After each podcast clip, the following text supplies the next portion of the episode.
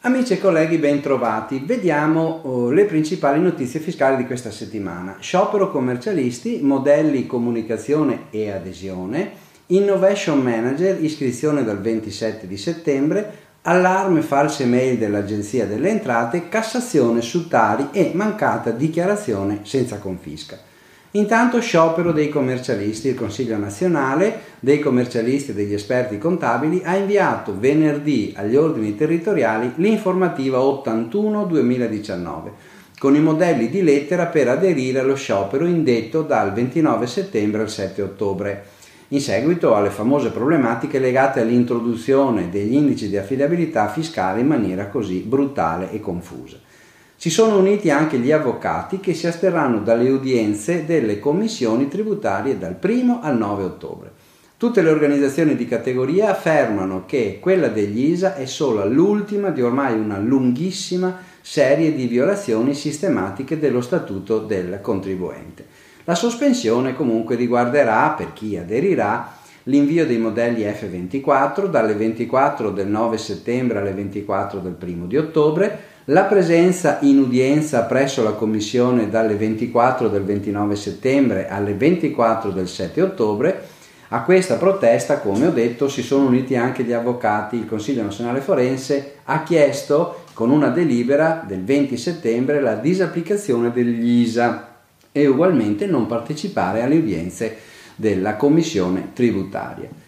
Il Consiglio nazionale dei commercialisti ha messo a disposizione sul sito una lettera da inviare ai colleghi, un facsimile della lettera da inviare ai, co- ai clienti dove vengono spiegate le ragioni della protesta, un facsimile della dichiarazione di adesione da depositare presso le commissioni tributarie. Nella lettera ai clienti si ricorda che gli studi professionali aderiscono all'estensione solo per le due attività sopra elencate e che pertanto non modificheranno gli orari di apertura e di chiusura e saranno altresì espletate regolarmente tutte le altre attività.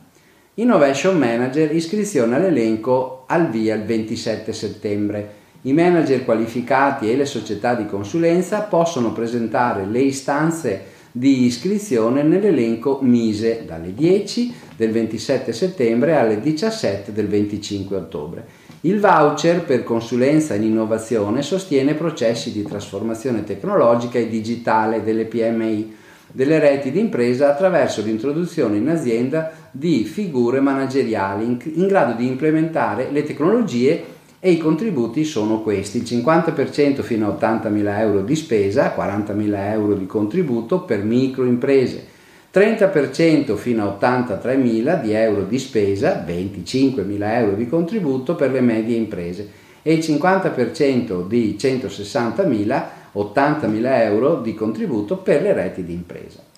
Cassazione su tari e mancata dichiarazione. Passando alla giurisprudenza segnaliamo due sentenze della Cassazione. La prima sentenza, la 22705 dell'11 settembre del 2019, era relativa alla causa di un albergatore che non aveva versato la Tari al comune, in quanto il locatore era chiuso, locale perdone, per ristrutturazione e non produceva rifiuti.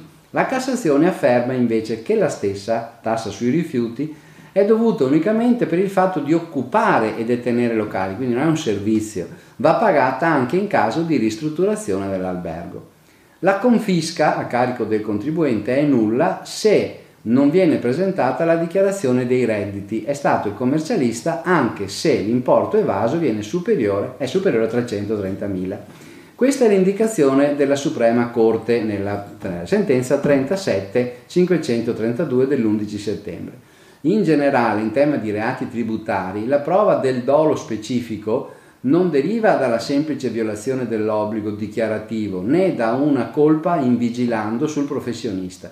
Serve la ricorrenza di elementi che dimostrino che il soggetto obbligato ha consapevolmente preordinato l'omesso invio della dichiarazione all'evasione, ha preordinato l'omesso invio della dichiarazione al mancato invio per non versare proprio l'imposta in quanto superiore alla soglia di rilevanza penale. In questo caso il contribuente aveva preparato una mail per il commercialista e consegnato la documentazione che non aveva però presentato la dichiarazione dei redditi. Il cliente d'altra parte non aveva neppure interrotto la collaborazione col professionista in seguito alla mancata presentazione della dichiarazione. In ogni caso, posto che era stato il professionista a non presentare la dichiarazione, secondo la Suprema Corte, non si procederà alla confisca dei beni del contribuente. Attenzione poi all'ultimo, alle false mail dell'agenzia, ne stanno arrivando molte, vi segnalo che continuano ad arrivare false comunicazioni di posta elettronica certificata che riportano il mittente dell'agenzia delle entrate. I messaggi hanno un oggetto che assomiglia a un numero di protocollo delle classiche comunicazioni del fisco, ma contiene un programma allegato che scarica un software estremamente dannoso, quindi non aprite, fate delle verifiche accurate. Bene, vi auguro buon lavoro e buona settimana.